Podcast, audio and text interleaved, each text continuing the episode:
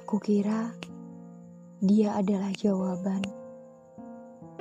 Ternyata kehadirannya hanya singgah sebentar. Yang aku anggap baik ternyata bukan yang terbaik.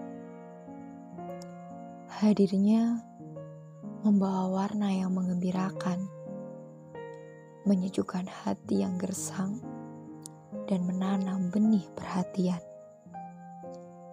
Namun, kepergiannya tanpa aba-aba bukan hanya raga. Sikapnya pun hanyut dalam derai air mata. Mungkin aku yang terlalu percaya. Katanya tak seharusnya aku ingat dalam kepala.